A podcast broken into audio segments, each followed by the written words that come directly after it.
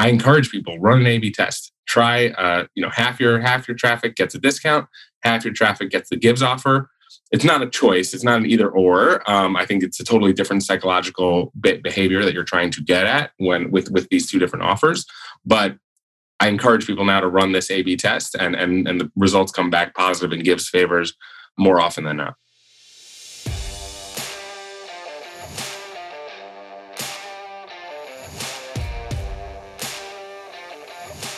Hello and welcome to the EcomOps Podcast. We believe that there is more than enough content focused on e-commerce marketing and not enough content celebrating the real heroes of e-commerce, those running the operation. Each week, we find and interview an e-commerce operations expert to share the secrets behind how some of this industry's most exciting businesses are run. I'm your host, Norbert Strappler, the CEO of SyncSpider. Hello and welcome to another episode of the EcomOps Podcast. Today I'm talking to Andrew, who is running a great SaaS company called Givz. And they are giving away an option for your store owners, but you will explain it later, Andrew. What I understood, to donate money to charity organizations after purchases in web stores. Tell us a bit more about yourself. Yeah, thanks, Norbert, for having me. Excited to be here. Background on me, very brief. I did a 6-year stint as an investment banker, then went to Harvard Business School for 2 years, and ultimately launched Givz. And for that, for those that are saying, okay, investment banking, and then Harvard Business School, and then something that is charitably inclined. I wanted to ask the same. Yeah, how does investment banking fits to Givz? yeah, that's a good, very good question. So I was also the treasurer of a nonprofit for 5 years. That's the missing link for most people. While I was doing the investment banking thing, and so there I experienced the trials and tribulations of fundraising as a tiny nonprofit firsthand. I thought there must be a better way. I also learned a lot about business information services companies, which is what we were covering in the investment banking sector. And when I went back to business school, I decided, hey, how is there no Venmo for charity? And that's what I initially launched Givz as. We've now pivoted to what Norbert just described as replacing discounts with donations and allowing brands to use Givz as a marketing tool that enhances conversion. Gets people to pay full price, all while doing some actual real good in the world as well. That's nice. That's really nice approach. But what was the how do you earn money with Givz? So I did not find any kind of pricing page or something like this. How do you live from what you do? Yeah, we're updating that actually as we speak. So we're actually in the process of getting approved in the Shopify App Store, and then we'll have our pricing page there, and then we'll obviously put up a Givz.com pricing page as well to let people know. But we have a SaaS-based company, as you mentioned up front. So we charge there's actually a free plan as well as a small monthly fee type of plan that gives you better economies of scale. But we wanted to have a business model that grew with the companies that we were working with. So anywhere from 25 cents to 99 cents per qualifying order is what we generally charge. So if you're using Givz in a capacity to say, you want to raise your average order value. So you say, spend $80 on our site and we'll give you $20 or $10 to give to a charity of your choice. Anytime somebody spends over $80, then Givz has done its job and you'll pay a couple of cents on that. Anytime somebody spends under that, the person doesn't get the chance to donate and therefore Givz doesn't get paid. But that's our general business model. Yeah. Okay, cool. That's nice. Well, I have seen that there are really very stunning brands on your website as a referency, like H&M or NFL is also on the website, Wise. I think a lot of brands that, anyone knows, Hyundai, for instance, I've seen. So how did you get to such great companies using your tool? Yeah, I think we had the advantage. So it definitely all started on the networking side of things. It was all hustle on the network side of things, first and foremost. I will say that having a socially impact socially inclined type of company helps you get in the door. And people are willing to listen. And then if you can say, hey, not only are we doing some good for the world, but actually there's an ROI play here. And there's something that not only can push a social agenda, but can actually help your bottom line as a business, that gets people's ears perking up pretty quickly. So in the H&M case, for example, they were our first really big client that was running typical type of promotion. So they ran for a couple of different weeks. They said, spend $60, get $10 to give to a charity of your choice. And I think what was really exciting to them was that their consumers really appreciated this type of offer. And this was one of the most open emails, clicked emails, engaged with emails that they've sent to date. And so then they were like, all right, let's run this again. And now we're in talks with them about how do we make this more of an always-on type of deal that can be pushed on certain periods. Like this month is Pride Month, so how can we push it harder on Pride Month, but also have something that's always on, so that consumers know that H&M cares about their customers, and to the point where they're letting them choose where these donated funds go. Mm-hmm. That's great. And was there any skepticism when you're talking to companies about that model? There's always some question of skepticism around hey, is this going to drive as many sales as the discount? I had that skepticism in the beginning, right? That was my first thing was, hey, if we can come even close to driving as many sales as a discount, even if we're slightly worse, this is a much better business model because you're getting people to pay full price. It's not going to cost you as much at the end because not everybody actually donates. Not everybody follows through after they make the purchase. And so this was something where I was like, if we can even come close, we'll be in good shape. And then it turns out we're performing just as well, if not better than discounts in the vast majority of our pilots. And so we're excited to move this forward. And now I basically say, hey, I encourage people, run an A/B test. Try, half your traffic gets a discount, half your traffic gets the Givz offer. It's not a choice. It's not an either or. I think it's a totally different psychological behavior that you're trying to get at with these two different offers. But I encourage people now to run this A/B test, and the results come back positive and Givz favors more often than not. When I try to sign up on your page, I see that I need to provide a Shopify URL. Is your service only for Shopify, and are you thinking about extending it for other tools as well? Great question. So we're leaning into the Shopify piece right now. That being said, I did make that a non-mandatory field, so I should probably make that a little more clear that that's optional. We can work with any backend software. We can actually work via email to distribute the Givz credit, if you will, to qualifying purchasers. So H&M, for example, obviously not on Shopify, so they did the email distribution, and we actually have almost 24 clients or so that are not on Shopify, and then the majority of our clients are, and that's why we're leaning in there, building the Shopify app. Hopefully, will be approved later this month and public for people to install and be able to run their first Givz campaign without ever talking to me, which will be exciting.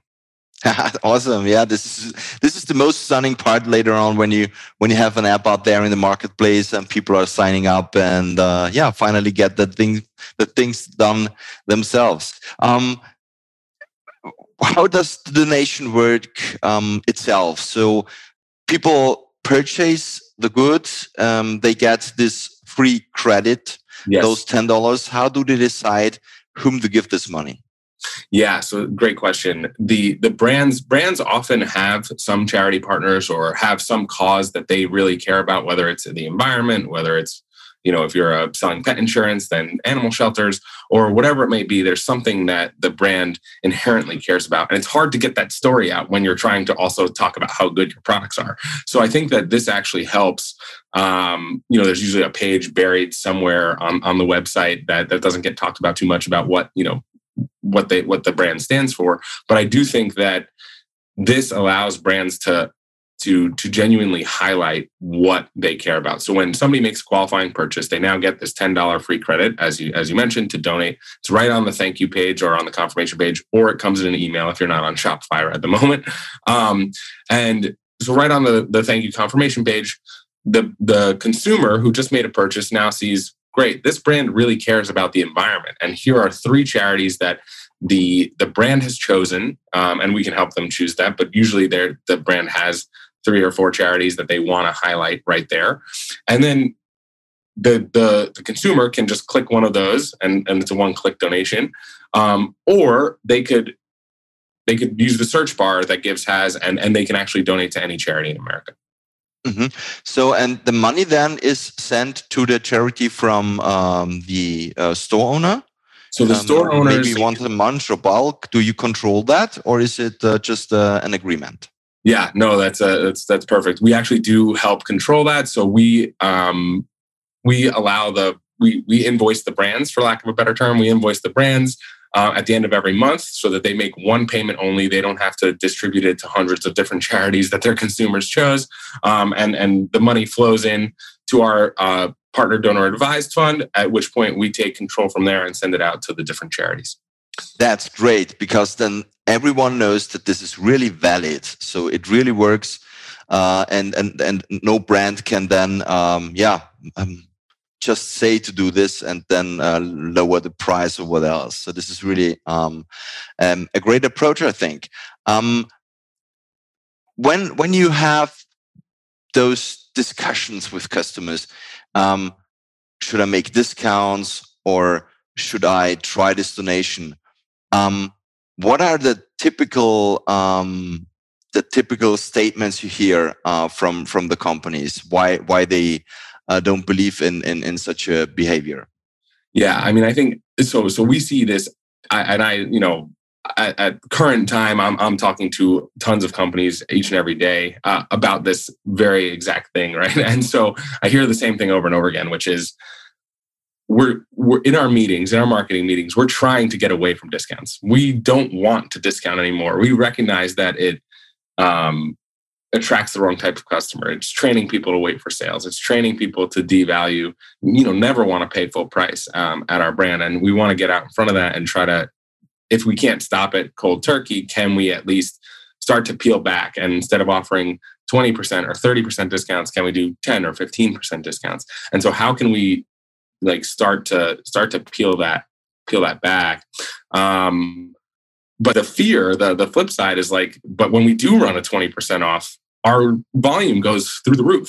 And we need that volume. We need to continue to grow. And so that's the fear side of it, right? And so they're saying, all right, I'm coming to them and saying, instead of running a 20% off coupon, why don't you run a coupon code where they're going to get 10% off and they're going to get 10% to give to a charity of their choice, which looks like 20%, but is actually going to convert better because now you have people that, first of all, are paying 90% of cost of ticket price instead of 80%, which is better for your brand overall. But people now have some skin in the game to be able to donate to the charity that they care about most, that the individual cares about most. And they're going to learn about what you care about when they go see the highlighted charities after they make the purchase. So yeah.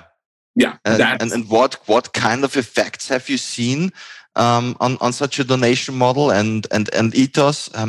How does it affect the reputation of a brand that adopts it?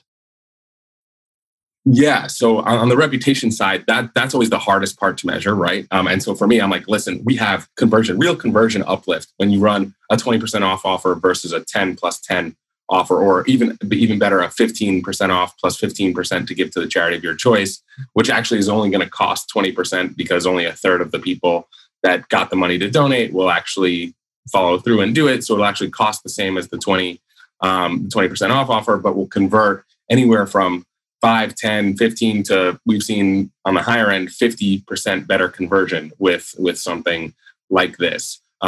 Versus a discount, 100% better than a no offer. So that's been like the really exciting piece to see. But I will say we've also gotten the feedback from folks that in terms of immediate impact and lift to their brand, the only time they get positive customer service emails is when they are running these Givz campaigns and people are able to, they will get an email like, I can't believe I was able to donate $17 to my brother's charity, right? Like that's very exciting to me. Thanks so much for letting us, for letting me do that.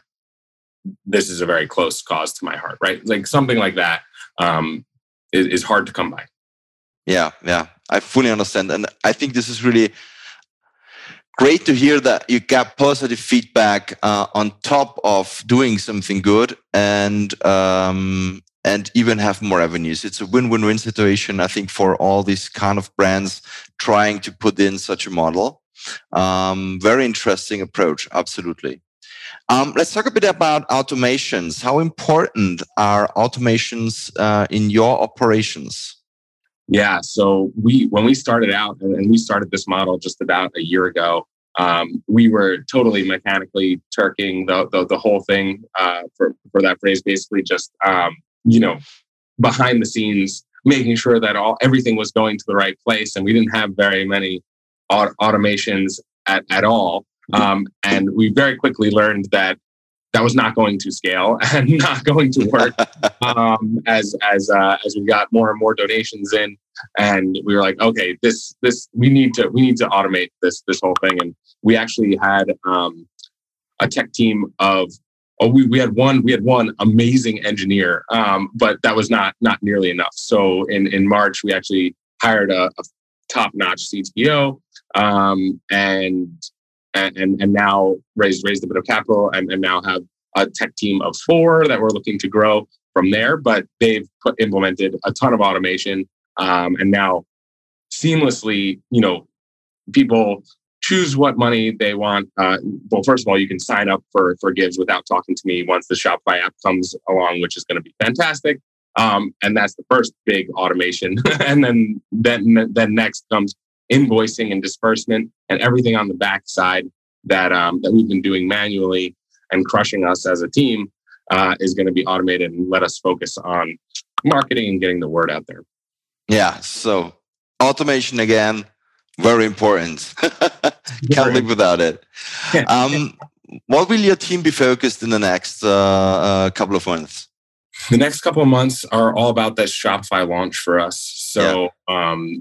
This is something where we've proven to your point, we've gotten some really big enterprises intrigued and running Givz campaigns, and that's been exciting. On the nothing's more exciting than signing a huge company to do what you're trying to do. And my team makes fun of me for that all the time. There's like smaller companies that are right in our wheelhouse, and I'm like, no, let's talk to this huge company that's going to take a ton of custom integration. But for us, for the next few months, it's focus. And so, can we prove that we can have people signing up for Givz, installing the app on Shopify? Our customer success team will reach out aggressively, but in reality, will people and can people sign up for Givz, run their campaigns, and have that be a scalable process? If we can prove that over the next couple of months, I think that's where we start to grow from there. Awesome. Yeah. Last question for today. Who has taught you the most about e-commerce in your career? Oh, that is a really good question. Who has taught me the most about e-commerce over the course of the career? There are so many people flying through my mind right now. There are so many people that I'm so grateful for to have in my network. I think right now I would have to say there's, and maybe it's just because I'm meeting with him later today, but there's an investor of ours, and I think this is something that if you're raising capital and you're thinking about that, as well as I'm sure many listeners are, if they're entrepreneurs, they're thinking about like, how am I going to fund this going forwards? Am I going to raise VC? Am I not? I read this advice over and over again. I heard about it. I just didn't believe it when I was going through the whole thing where they're like, hey, you're going to talk to hundreds of investors and you're going to get no's from hundreds of investors. And then you're going to find the one right investor who just knows the space, knows you, believes in you, and it's going to be like, they're giving you superpowers. And I really do believe that. So we have an investor like that after hundreds of no's and the whole story. And in TJ Mahoney of Accomplice, and he is someone who I think in a short time frame has just been so knowledgeable in the space, and has every connection he's made has led to something that's been game changing for us as a company. And I just can't say enough good things about him. Awesome. Great. This is really great to hear. If you're so satisfied with an investor, I think when you have an investor, and we also are very lucky with our investors, then it's really good to have a perfect relationship. You hear so many bad things about investments and about getting people on your stack and everything. It's simply not the truth. If the investor is the right investor, and this is the case, yeah, it needs to be the right investor. That's all. Then they really help you grow the company, and this is what everyone will participate from. Yeah, it's better to have a smaller piece of the cake and more revenue than a big piece of the cake and no revenue. I fully subscribe to that to that idiom as well as, and I guess actually I really should. I don't know if you heard the baby in the background there. I apologize if that was... no problem. Right. I didn't hear it, but it would be great for the show. No, so no problem. Yeah. But my wife, my wife, I will give a shout out to as well, who is a growth marketer, was a growth marketer, ran an e-commerce company early on. So really, obviously, I learned the most from her. I don't know what I was thinking, but that is, she's been absolutely fantastic. She's now an investor herself. Okay. So I think that she clearly is the one that I've learned the most from, but in just getting this investor on, he's been fantastic. Awesome. Great. Yeah. Thank you very much for your time. It was really a pleasure again, talking to you. And what should I say? Try out the tool, try out the possibilities that it gives you to change the approach of running coupon codes and discounts, and just start donating. It is a new approach. I've never seen it before. Well, I have seen it actually for some additional things, but not in that volume what you have shown on your website. And I think it's worth to try it. A/B split testing is anyway something that any shop provider should do to test out things. And this is really an approach that does cost you money, yes, but it also brings you more revenue. And on the other end, it helps you. And and you can do good. Yeah, do donate something and do good something. Okay, thank you very much. Have a great time. Thank you so much, Norbert. Really appreciate it. You're welcome. Bye-bye. All right. Bye. And that's it for this episode of the EcomOps Podcast. If you enjoyed listening and would like us to find and interview more e-commerce operations experts, please search for EcomOps Podcast in your favorite podcast listening app, and then subscribe, rate, and review. Until next time.